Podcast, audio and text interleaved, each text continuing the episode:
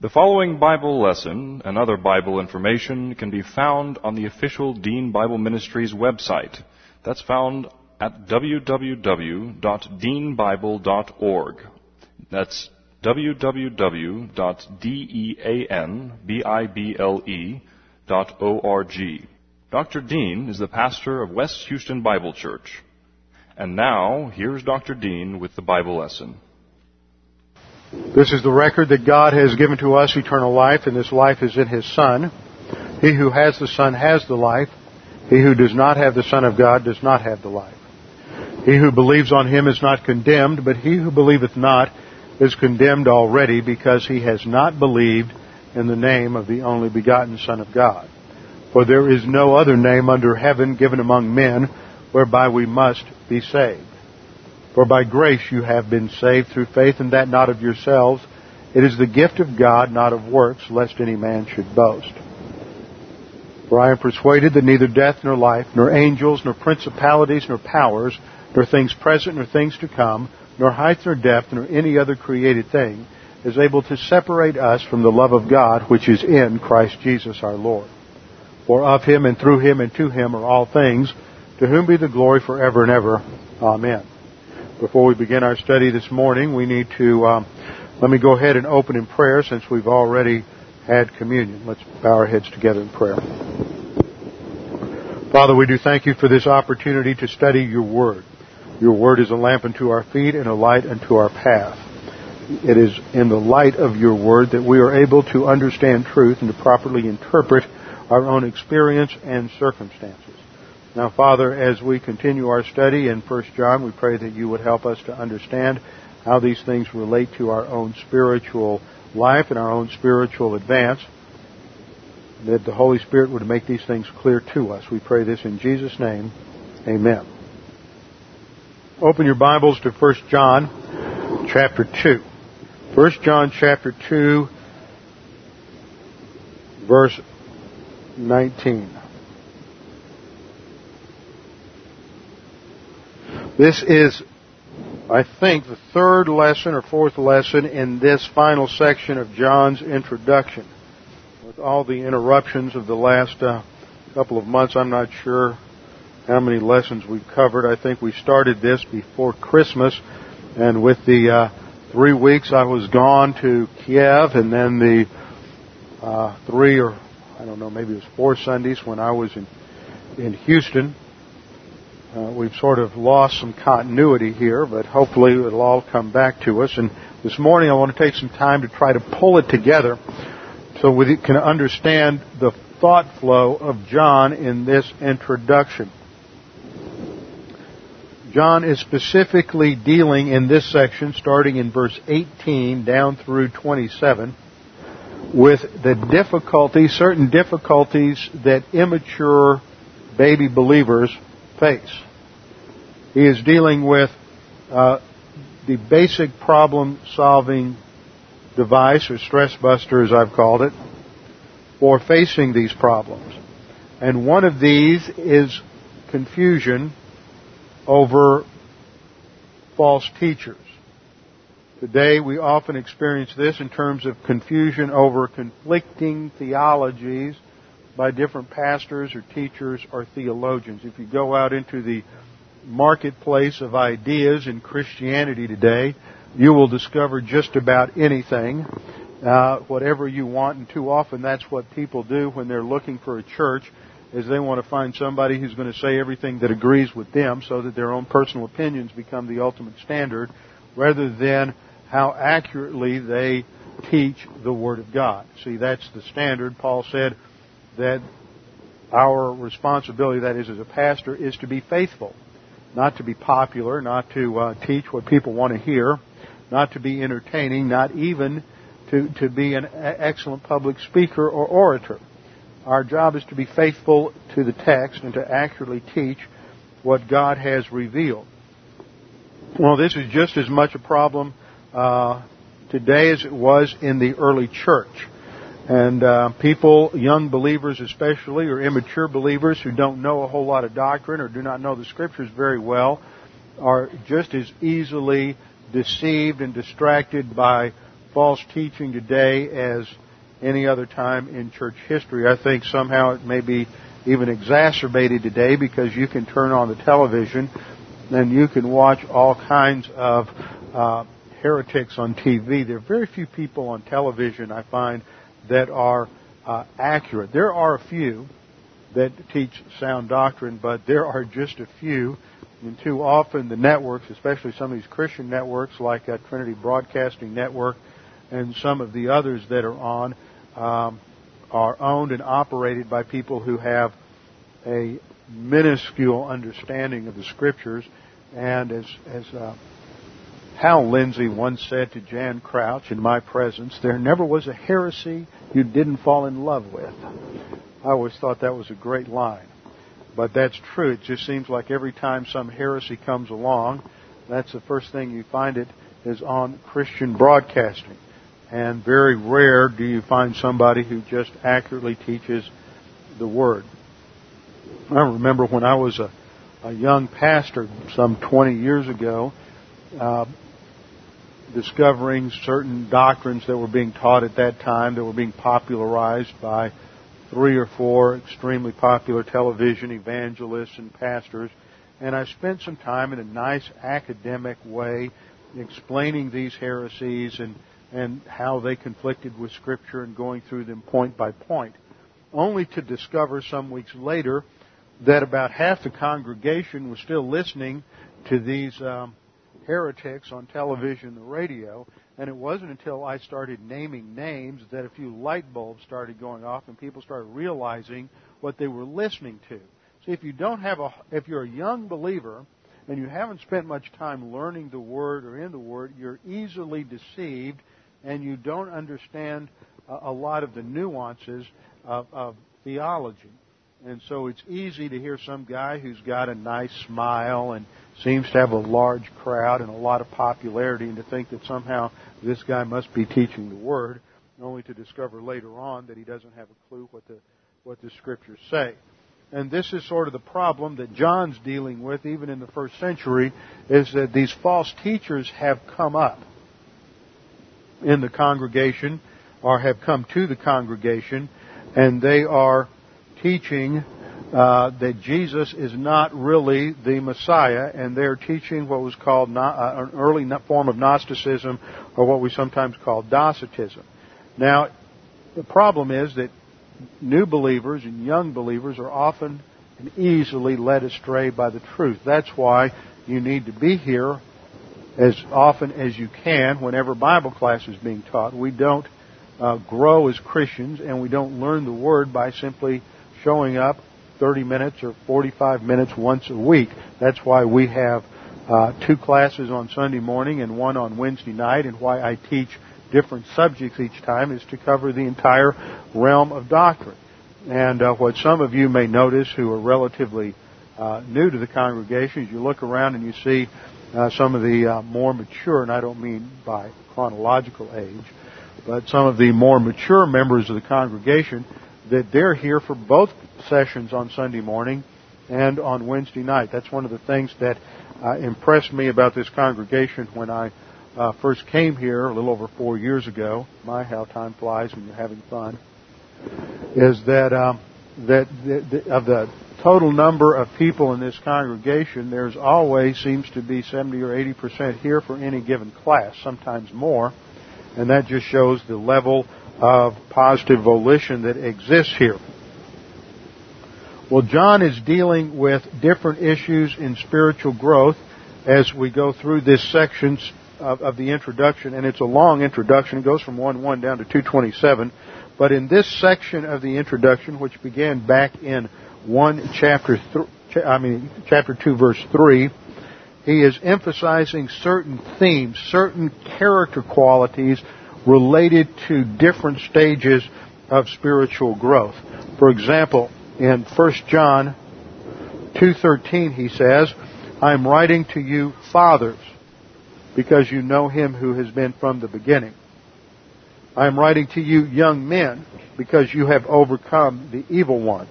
I have written to you children because you know the Father." Now, in that verse he is not talking about literal fathers, young men, and children in terms of chronological age or physical age. He is addressing them in terms of their spiritual age. Fathers addresses mature believers. Young men addresses the spiritual adolescents in the congregation. And the children addresses the spiritual infants, the new believers, and the young believers. And we know that because the word he uses for children here in the Greek is the Greek word paidion, which is different from the word he has used in passages such as um, uh, 1 John 2 1, where he calls them my little children. There he uses a different word, uh, teknion, and teknion addresses them as um, as his congregation. It's a term of endearment for the congregation. But he shifts at this point to paidion, which emphasizes a spiritual infant. Now that becomes the outline for this concluding part of the of the uh, introduction, which began in 212 and goes to 227. First, he addresses the, the fathers. Notice he addresses the spiritually mature as those who had come to know him. And we saw that was a perfect tense of the Greek word gnosko, because you have come to know him who has been from the beginning. They have advanced spiritually to the point of personal love for God the Father, impersonal love for all mankind, and occupation with Christ. Now that's what I call the love triplex. I'll put the chart up on the overhead in a minute. But the reason I can say that is by looking at what he has said already in chapter 2. In 1 John 2 3, look back at that. He says, By this we know, same word again, same tense, or, I mean, excuse me, by this we know that we have come to know him. There's the perfect tense again of gnosko, that we have come to know him if we keep his commandments. Now, knowing God is not something that happens just at salvation. We studied that. We saw how Jesus was addressing Philip.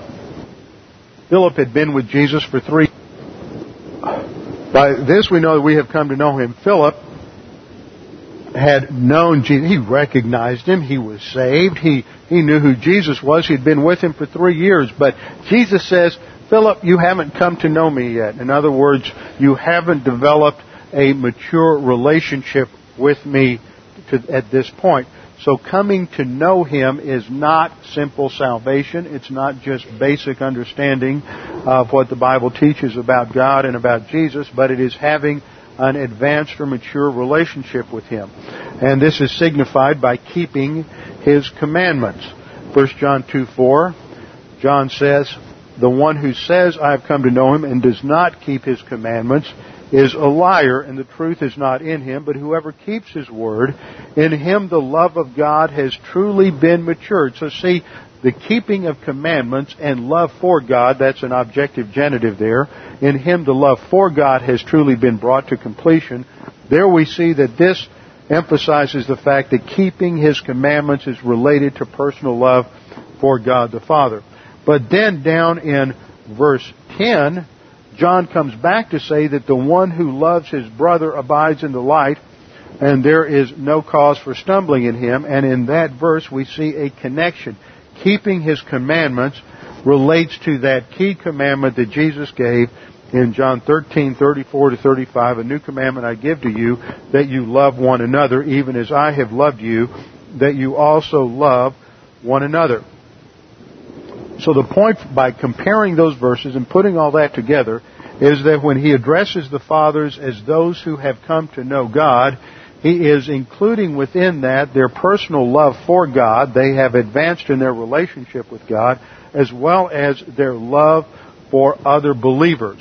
Impersonal love for all mankind. And of course, along with personal love for God, we have occupation with Christ, where Christ is the focal point that uh, of our walk, and He is the model for our Christian life because we are living as He lived, and that's what John says back in uh, verse verse six. The one who says he abides in Him ought himself to walk in the same manner as He walked.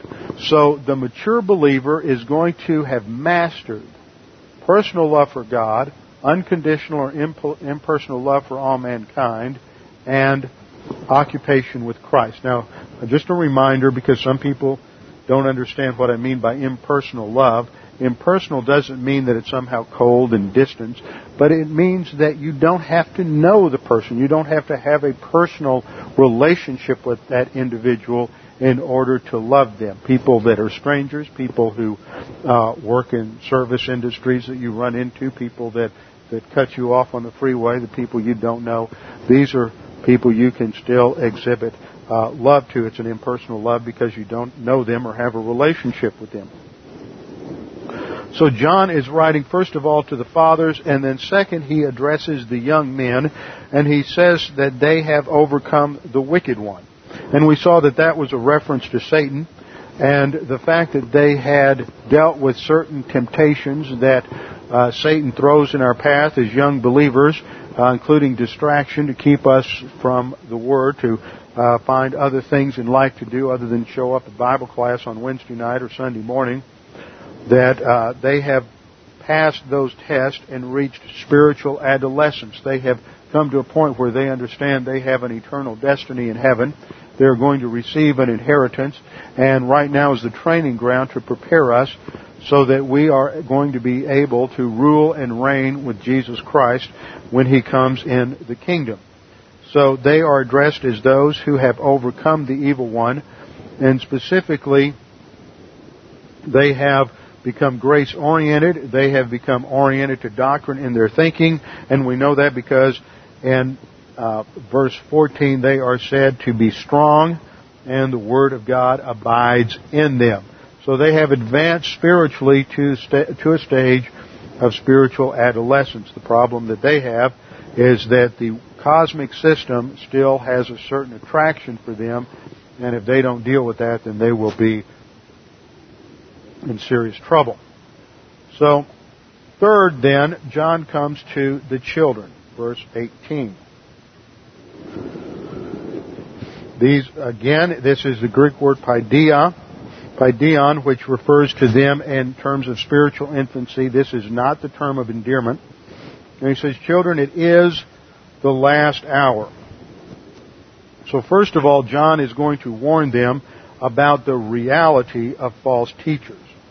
Now, these are teachers that he will say went out from us. And the us there we saw were the group of apostles in Jerusalem.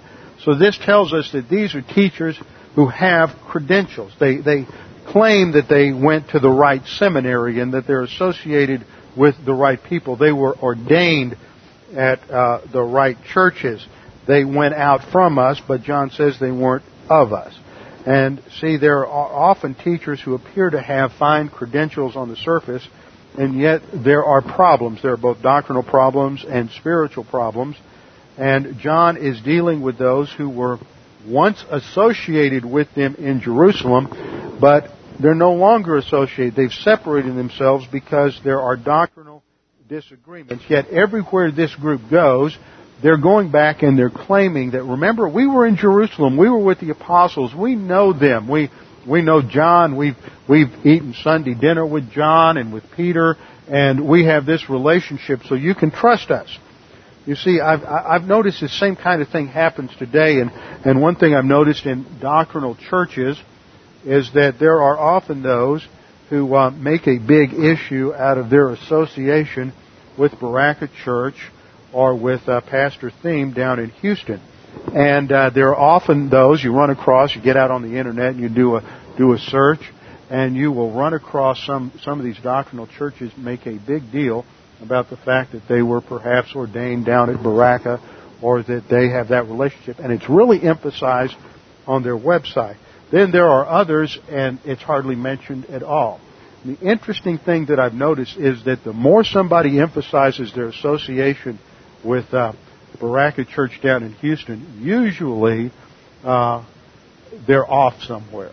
In fact, I know of two or three of these guys who no longer have any relationship with Pastor Thieme or with Berachah Church. They're off the mark on some doctrine or there's some kind of basic ethical or moral problem, and yet you get on the website and the first thing you see is something about being ordained at Berachah Church or something like that, and they've gotten involved in all kinds of problems. And yet, hundreds and hundreds of people apparently uh, are fooled by this because they don't have the spiritual perspicacity to recognize that these individuals have um, somehow divorced themselves from Orthodox doctrine at some point or another, and they're usually emphasizing their own personality or building their own, you know, little private denomination or association.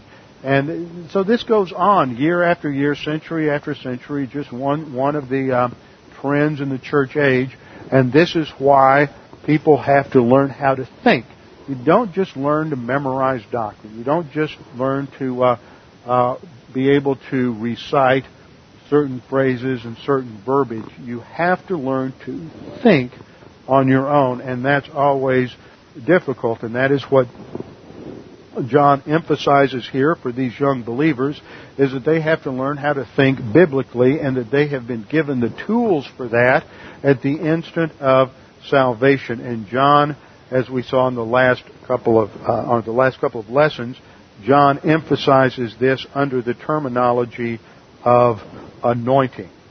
So in verse 18, first of all, he warned them about um, false teachers and the reality of false teachers that would use deceptive practices and emphasize their association with uh, with the apostles in order to uh, gain some level of credibility.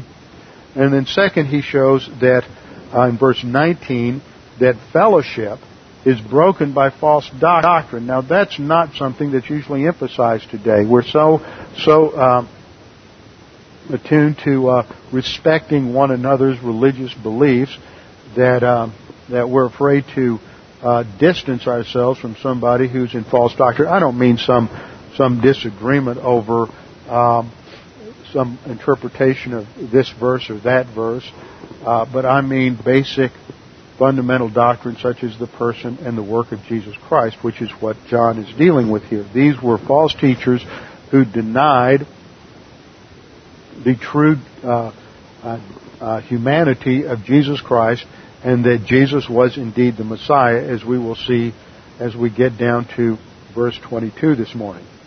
So in verse uh, 19 he says, They went out from us, but they were not of us.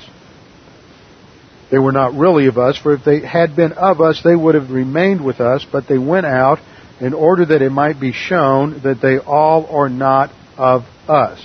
And it's important to understand that the us there does not refer to us Christians, but us apostles. Paul has, I mean, John has used that first person plural, the we and the us, since verse 1 of chapter 1 to refer to the group of apostles, and he includes himself in that group.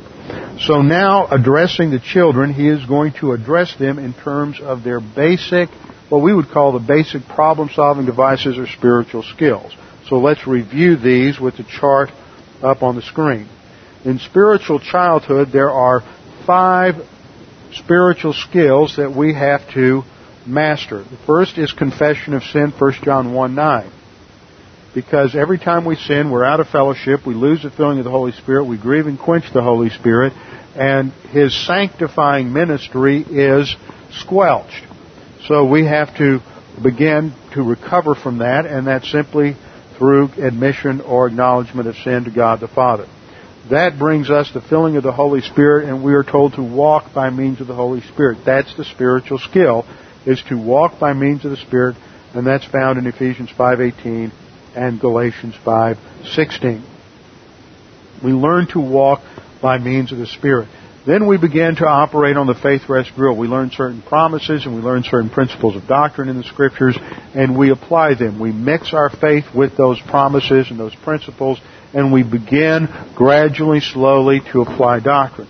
As we do, we start understanding some basic doctrines such as grace and we learn that everything is dependent upon grace and that's what we call grace orientation. We have to orient all of our thinking to grace. That means humility. Humility means that we have to be teachable. We have to submit to the authority of a pastor teacher and a local congregation so that under the rigors of academic discipline, uh, being there every time the doors are open. We're going to learn the Word. We learn that it's not up to us. It's not based on who we are or what we've done that God blesses us. It's due to His grace. So we learn grace orientation that develops humility in us so that we can uh, face issues in life. It involves authority orientation and we begin to develop a mastery over the details of life because we're oriented to God's grace and not the circumstances of life. And then the fifth is doctrinal orientation. 2 Peter 3:18 says that we grow by means of grace and the knowledge of our Lord Jesus Christ.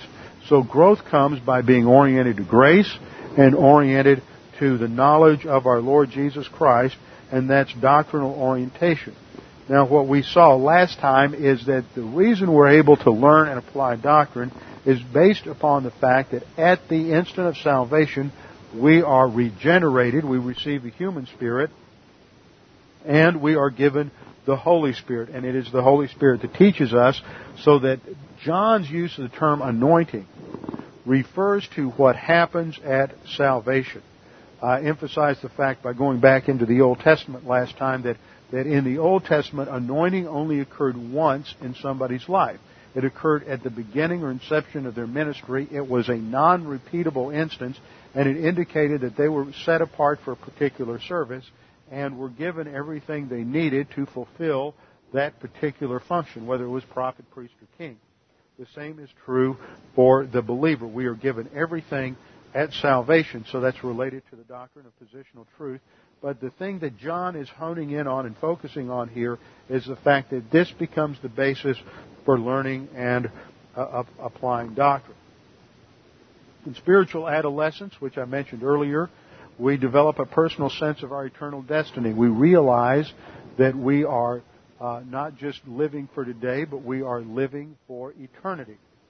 And we make decisions no longer on the basis of what's going to happen tomorrow or how it's going to affect tomorrow, but we realize that sooner or later we're going to stand before the judgment seat of Christ, that rewards are going to be handed out, that our inheritance is at stake, and our role in the eternal kingdom is uh, going to be affected by the decisions we make today. So we begin to think beyond tomorrow. That's our personal sense of our eternal destiny. And then for the spiritual adults, we have a develop a personal love for God the Father, impersonal love for all mankind, and occupation with Christ. This is what I call the, the, the love triplex. They work together and they develop together. As we learn to love God, we then learn to apply that in terms of our relationships with other people. And we are also learning to, to live and walk as Christ walked. The culmination of all of this is that we have perfect happiness. We share the happiness of Christ, um, inner happiness, and we're able to fulfill the mandate of James 1 2 to count it all joy when we encounter various trials. Now, that's a basic roadmap of the spiritual life. These are the spiritual skills and this is how we develop them in different stages of the spiritual life. Now, by understanding that and having that as sort of a blueprint helps us to understand and organize what John is saying in these verses. Now, in verse 20, he says, in the New American Standard, it starts off with a but. Now, I want you to notice that uh, that is not a but in the original. In the original, we have the Greek word kai, which should be translated and rather than but. The Greek conjunction of contrast is either alla and in some cases death. It is not kai. Kai is a coordinating conjunction. Now the problem is that if you come at 1 John with the idea that John is talking about tests of faith, that is drawing distinctions, how you can know whether or not you're saved or not, then you're going to want, be forced by that interpretive grid, you're going to want to translate this kai as a but. Because now you're going to draw a contrast between the false teachers who aren't saved, the antichrists who aren't saved, in verse 19, and these believers who are saved. They have an anointing.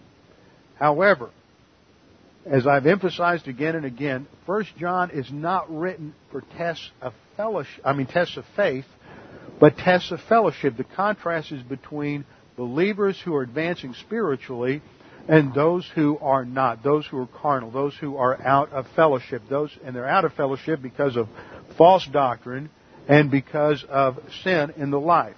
So John says, and he is, it's an ascensive use of, of the conjunction kai, and he says, and even you have an anointing from the Holy One. In other words, they're, they're not qualitatively any different from these false teachers. Remember, the false teachers went out from us. The indication is that they were saved. Then they got into heresy. And now they're promoting their heresy, the same as the Judaizers in, in, over in Galatians. The probability is that they were saved. And John is simply adding something to this, and he's going to make his next point. He says, And you have an anointing from the Holy One. And you all know. Now, I didn't catch this last week for two reasons. First of all, I had so much head congestion I couldn't think straight last week, and we were just fortunate we managed to squeak out Bible class anyway. And second, I do most of my work in a Greek text, and I use the majority text because I find that the print's a little larger and a little more easy for my old eyes to read. And so I didn't catch the difference until this week I happened to look at the New American Standard and realize that there's a, what, a textual problem here. And the New American Standard, NIV, most of your modern translations are going to translate this uh, that you have an anointing from the Holy One, and you all uh, know. That is, you all is taken as um, part of the subject of the clause. So what you have here is the second person plural you. Now you don't have a second person plural pronoun in the Greek. It's with the verb. It's a second person uh, plural of of uh, oida, which indicates uh, embedded within the verb itself is the second person plural of you. And then you have the Greek pas, and in some manuscripts, it has this in a nominative case, which indicates subject.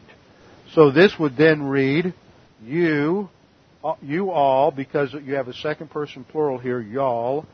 And then there would be a second statement, all know, and this would be for emphasis. I find that that would be a, a, a bit cumbersome. Now, the interesting thing, and when I talk about a textual problem, for those of you that are um, a, a little confused on that, we have over 5,000 manuscripts of the New Testament available to us today. Now, back when your um, uh, your King James version was translated, that was based on a Greek text that was put together by Erasmus, and it's come to be called the Textus the TR or the Textus Receptus, the received text, and that was actually based on only on only 13 Greek manuscripts, the oldest of which came from the 9th century AD, over 800 years after the writing of the uh, original scriptures. Well, since since then, since 1611, 1610, we have um, found thousands and thousands of Greek manuscripts. Now the problem is that whenever a scribe is copying a manuscript, uh, they're going to make mistakes. Their, their eyes are going to skip from one line to another, especially if there's a, a, a you have a, one verb on one line and you have that same verb on the next line. It's easy when you're copying for your eye to skip. It's also in some cases uh, in the scriptoriums of the monasteries they would have one monk who would stand up like this. You would have your various desks out in front, and he would read or dictate from his original manuscript, and everybody is just writing down what he says. And that they didn't have Xerox machines, so that how, that's how they copied the text. And they would make copyist errors. So, you know, in our 5,000 manuscripts, there's all kinds of of small errors or minor errors. And most of these, the vast majority, have to do with uh, minor things like punctuation, uh, spelling. In some cases, words are left out or, or words are added. But in, in, in a few cases, they are significant. And you know me, over the years, I've rarely ever mentioned something like this, but in this particular case, I thought it was worth worth um, emphasizing. First of all, you have this this this phrase: "You all, or y'all, all know," and that takes the Greek the Greek word pas, p a s, as part of the subject. It's in a nominative case, and that would make it part of the subject. And that's found in an, about 10 ancient manuscripts, the most significant of which is Codex Sinaiticus. It's indicated usually with a, an aleph or abbreviation. And that has a fascinating story behind it that I don't have time to tell now, but it was discovered uh, by Count Tischendorf on Mount Sinai at the uh, St. Catherine's Monastery, and the monks there were wadding up pages from this and using it to uh, light their fires in the in the winter. And he discovered this in the 19th century. They didn't read Greek, but he did, and it was almost a complete codex of the uh, New Testament, and it dates from the fourth century uh, BC. The second is Codex uh, B, uh, called Vaticanus, because it was locked away in the vaults of the Vatican for centuries until Tischendorf once again, or no, it wasn't Tischendorf, um, there was another textual critic of the 19th century, came and virtually memorized it and published. Uh, he had a photographic memory. He came in day after day. They gave him five minutes to look at it. He could not uh, write anything down. He could not take notes, and he would just go through and memorize it and go back to his room and write down what he had memorized. And because he published an almost perfect uh, uh, representation uh, or facsimile of Vaticanus, uh, the, the Vatican was forced to publish it. That manuscript also dates from the 4th century AD and is, many scholars think it's a little bit earlier than, than, uh, than uh, Sinaiticus, and Sinaiticus was probably based on, on Codex B.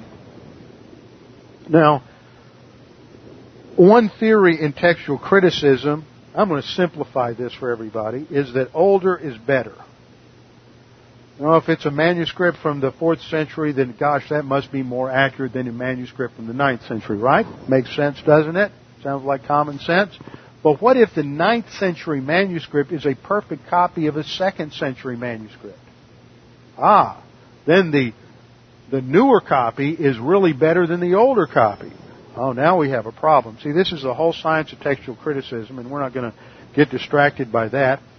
Uh, but there's a lot of different principles that you use in order to evaluate these these different readings. And the um, second area of support has the statement in the text, not you all all know, but you know all things. And the all things, again, is the Greek word uh, pas, but this time it is in the accusative case. It's the object of the verb know. And this is found in a number of, in fact, it's found in the majority of manuscripts, and it is found especially in, in um, Codex uh, A, which is Alexandrinus, which is also down in Egypt near Sinai. And that dates from the uh, 5th century, as well as Codex C, which is called Ephraim, and that too dates from the 5th century. Now the older is better crowd think that if of these four manuscripts, if any, if any two or three of them agree, or if any three of them agree, then that must be the original reading. Well, here they're split. You have two on one side and two on the other. And the reading that I prefer, that you know all things, is also found in what's called the Byzantine uh, collection, which is a vast majority of manuscripts that we have. Well, you don't just pick something because you like it. You pick it because it has, there's a certain amount of evidence that supports it. And there are internal problems with the idea of um, that you find in your NASB and NIV with the translation "you all know." Uh, first of all, I think it's a cumbersome translation. It's not just in, in, emphatic, but also because it doesn't it doesn't fit with the context. Remember, as I have said again and again and again, in 1 John we have John's commentary on what Jesus said in the upper room discourse. So it's not just a matter when you make these decisions of just looking at what's right there in front of you or coming up with some sort of maybe simple explanation, but looking at the overall context of theology. And what John writes here is is is an and you have an anointing. Now now see part of the problem here is that if you're assuming that this is a contrast, now I know this is getting a little much for a little heavy in the morning. If you're assuming that there's a contrast between the false teachers and these believers who have an anointing and they don't, then you would be saying, but you all know, as opposed to the Antichrist, the false teachers don't know. However, it's not a contrasted kai. It is a it is a coordinating kai. And what John is saying is, in addition to, you have an anointing from the Holy One, and you know all things. So to take it as you all know is an, is an interpretive decision that fits with a view of First John that is going to ultimately end up in lordship salvation. You see, it, all ties together. Theology is a seamless whole, and and there have to be certain certain connections made like that. But the most important thing is that in passages like John 14:26, we have this same kind of construction with a neuter, I mean a plural accusative of pas. There, John said, uh, Jesus says in the upper room discourse, remember, which is the background for understanding First John. But the, the Helper, the Holy Spirit, whom the Father will send in my name, He will teach you all things. And that's your all things. That's your neuter plural of pas. So, you know all things because He teaches you all things. You've received the Holy Spirit. And the context is by receiving the Holy Spirit, which we get at the point of salvation, what John calls anointing, you get something related to teaching. And see, skip down with me to verse 27. Verse 27, John summarizes this and he says, As for you, the anointing which you receive from him abides in you, and you have no need for anyone to teach you, but as his anointing teaches you. So the anointing of the Holy Spirit is what teaches us. But what does it teach us? John 14:26 it teaches us all things. So you have to have not merely an understanding of maybe some dynamics that are going on in 1 John chapter 2, but an overall appreciation of the correct interpretation of the upper room discourse in conjunction with the uh, uh, interpretive framework of 1 John. See, this is what I have to do every week. This is why you go to seminary, is so that you can get into it because, you know, the translations, I, I don't want to burst your bubble. You can learn a lot by reading your translations, but the guys who do translations have have theological biases. Everybody does. I do. Everybody does. But when you translate, you need to be careful not to let those things through. Now, I've had one question here. Some of you I know get out on the internet, and there's a uh, a group called uh, or a website called Bible.org, and they that's been developed by a lot of guys out of Dallas Seminary, and some of these guys have been working. Some of them are professors at Dallas, and they've developed a new translation called the New English Translation, the Net Bible. And um, I got a copy of this. It just came out. I don't know if you've run across it yet, but but it, it, don't just ignore it. And when I first got it, I thought, boy, this is really something that's that's kind of neat. And a lot of guys I knew were really uh, were really excited about about this. So I got a copy, and I started going through it, and I realized all kinds of things. For example, the, and, and then when I was in Kiev, I got it right before I went to Russia. Then when I was in Kiev, I emailed the guy and I said, I want to know who the translators are here. When I got the list of translators, I, I felt like I'd been sucker punched. The older guys, there were only about 18 translators. The older guys on it, who were guys who were faculty members of Dallas when I were there, were the same lovely crowd that gave us a, I won't say that, gave us the NIV, which is a horrid translation. And the younger guys were guys I went through seminary with who, in my opinion, never had a tremendous uh, uh, uh, affection or attraction for the, the historical traditional positions of Dallas Seminary, Lewis Sperry Chafer, and the doctrines which we all hold dear. And in my opinion, these guys have been out to change everything, and they have, and they've destroyed Dallas Seminary. And they've introduced such things like progressive dispensational, dispensationalism, and they've gotten away from the grace positions on salvation and back to lordship salvation. For example, uh, in uh, Galatians 2:16, which talks about the fact that nevertheless you have been justified, you have not been justified by the works of the law, but by faith in Christ. It's standard translation, King James Version, uh, New American Standard uh, translates it that way, faith in Christ. But they've decided that it's, it's a genitive construction in the Greek, and they've decided it should be taken as a subjective genitive instead of an objective genitive. And an objective, objective genitive makes it faith in the noun that's the that, that, that's in the genitive, faith in Christ. Well, when you make it subjective, you translate it by the faithfulness of Christ. So we're saved by the faithfulness of Christ. That changes the whole meaning of the verse. Then in Isaiah chapter 14 in that Bible, they, uh, th- their study note says that that's not the fall of Satan. That has nothing to do with the fall of Satan. And there are a number of other places where there are, are uh, changing translations. So I called up Tommy and said, "Hey, have you looked at this thing?"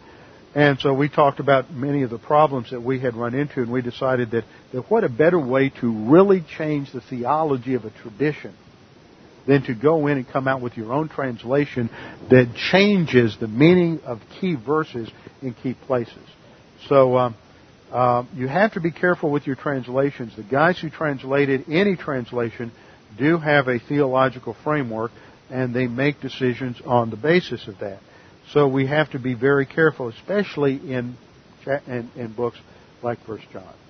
So that should be translated. First John 2, uh, 20 should be translated, but, or excuse me, and you have an anointing from the Holy One, that is the Holy Spirit, because Jesus Christ was anointed by the Holy Spirit and we are in Him, so we share the same anointing.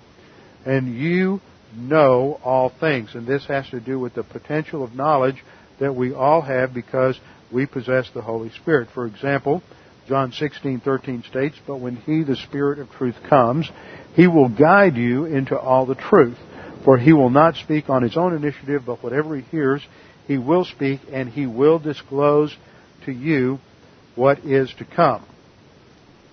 Then we come to verse 21.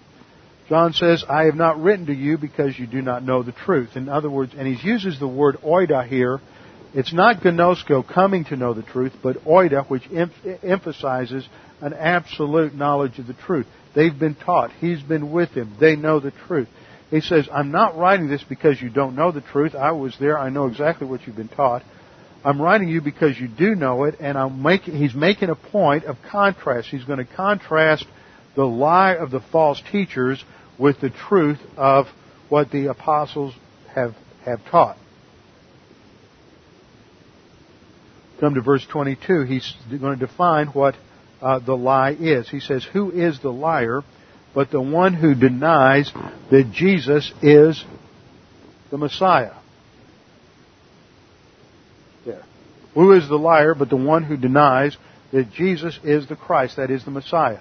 This is the Antichrist, the one who denies the Father and the Son. So at stake here is a denial that Jesus is the Messiah, and for John, that's the core of the gospel. In 1 John 5 1, he says, Whoever believes that Jesus is the Messiah is born of God. That's the basis for regeneration. And whoever loves the Father loves the child born of him. And then in John 20, 30, and 31, John wrote, Many other signs, therefore, Jesus also performed in the presence of the disciples, which are not written in this book, but these have been written that you may believe that Jesus is the Christ. That is, that Jesus is the Messiah, the, the one who was foretold in the Old Testament. And that believing you may have life in His name. For John, denial of Jesus as, as Messiah is equivalent to re, also rejecting God as the Father. The two are inseparable, and that's why he can go on to say in verse 23, whoever denies the Son does not have the Father. The one who confesses the Son has the Father also. So he is emphasizing the unity of Father and Son. Now this, Jesus made the claim not merely to deity, but to being one with God the Father. An essential unity. John 10:30 he said, "I and the Father are one." The Jews understood he was making a claim to deity and they picked up stones to stone him. But furthermore, he went on to say in John 10:27, "My sheep hear my voice, and I know them, and they follow me. And I give eternal life to them, and they shall never perish, and no one shall snatch them out of my hand. My Father who has given them to me is greater than all, and no one is able to snatch them out of my Father's hand. You see, what Jesus does, the Father does. What the Father does, Jesus does. They're separate personalities, but they are the same in essence. This is the core of the doctrine of the Trinity. God the Father, God the Son, and God the Holy Spirit are one in essence and three in person. So the basic claim that John is making in relating is related to salvation, that rejection of the unity of Father and Son is really implicit in the gospel. When you accept Christ as Savior, John is saying, that's the same as accepting the truth about God the Father. You may not have a full understanding of theology proper or the Trinity, but implicitly that's what you are doing. If you reject God the Father, you're going to reject Jesus also because they're, they're the same. They, they are one in essence. So to reject one is to reject the other. To accept one is to accept the other. Other passages that emphasize this are found in John 12, 44 and 45. Jesus cried out and said, He who believes in me does not believe in me, but in him who sent me. It's not just belief in Christ, but there is a belief in the fact that if he is the Son of God, then there is some definition to the concept of God. Verse 45, he says, And he who beholds me beholds the one who sent me. That's the same thing he says over in John 14:10. He says, "Do not do you not believe that I am in the Father and the Father is in me? The words that I say to you, I do not speak on my own initiative, but the Father abiding in me does his works. Believe me that I am in the Father and the Father in me, otherwise believe on account of the works themselves." And in the same context, he told Peter, I mean, excuse me, told Philip, if you have seen me, you have seen the Father. Now, if we look at verse 23, or verse 24, it says, um, verse 23, whoever denies the Son does not have the Father. Now, some of you may look at that and say, well, doesn't that mean that they, they, they're not saved because they don't have the Father? And we have to be careful because of what the Greek says. The Greek verb here is the verb echo which means to, to have or to hold. Now, it can mean possess, as it does in John 5, 12 through 13. But it can also mean to have at one's disposal in John 4, 11 and John 5, 7, and also 1 John 2, 1. It can also be used to have or experience fellowship, as in 1 John uh, 1, 3, and 7. So we have to make sure we understand the sense of have here. Whoever denies the Son does not have the Father doesn't necessarily mean doesn't have the Father in terms of salvation, but it can mean that the person who denies the Son does not have an ongoing beneficial relationship or fellowship with the Father. But the one who confesses the Son has the Father. And that makes sense because back when we studied 1 John 1, 1 through 4, John is saying, related to the false teachers, they don't have fellowship with us apostles or with God because they've rejected the deity of, of Christ. So the issue is that if you don't have fellowship, if you have false doctrine, you're going to not be in fellowship with God or with other other believers.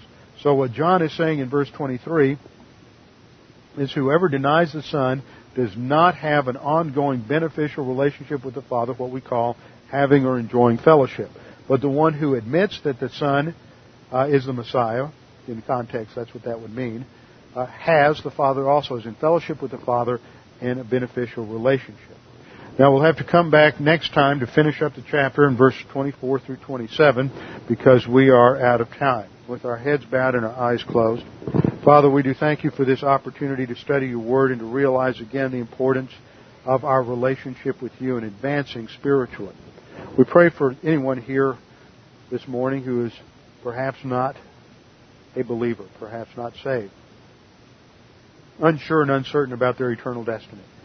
Right now, you can make that sure and certain. Right where you sit in the privacy of your priesthood, all you need to do, in the privacy of your soul, all you need to do is believe that Jesus Christ died on the cross for your sins. It's not a matter of works. It's not a matter of ritual. It's just a matter of what you believe. Jesus said, I am the way, the truth, and the life. No one comes to the Father except through me. Jesus said, I am the resurrection and the life. He who believes in me, though he were dead, yet shall he live. Do you believe this? That's the issue. Faith alone in Christ alone. Father, we pray for others in the congregation, those who are children, those who are young men, those who are fathers, that they might continue to make doctrine a priority in their life. And for some here who need to make that decision about making doctrine a priority in their life so that they can advance and grow to spiritual adulthood. Father, we pray that you would challenge us with the things that we have studied today. We pray this in Jesus' name. Amen.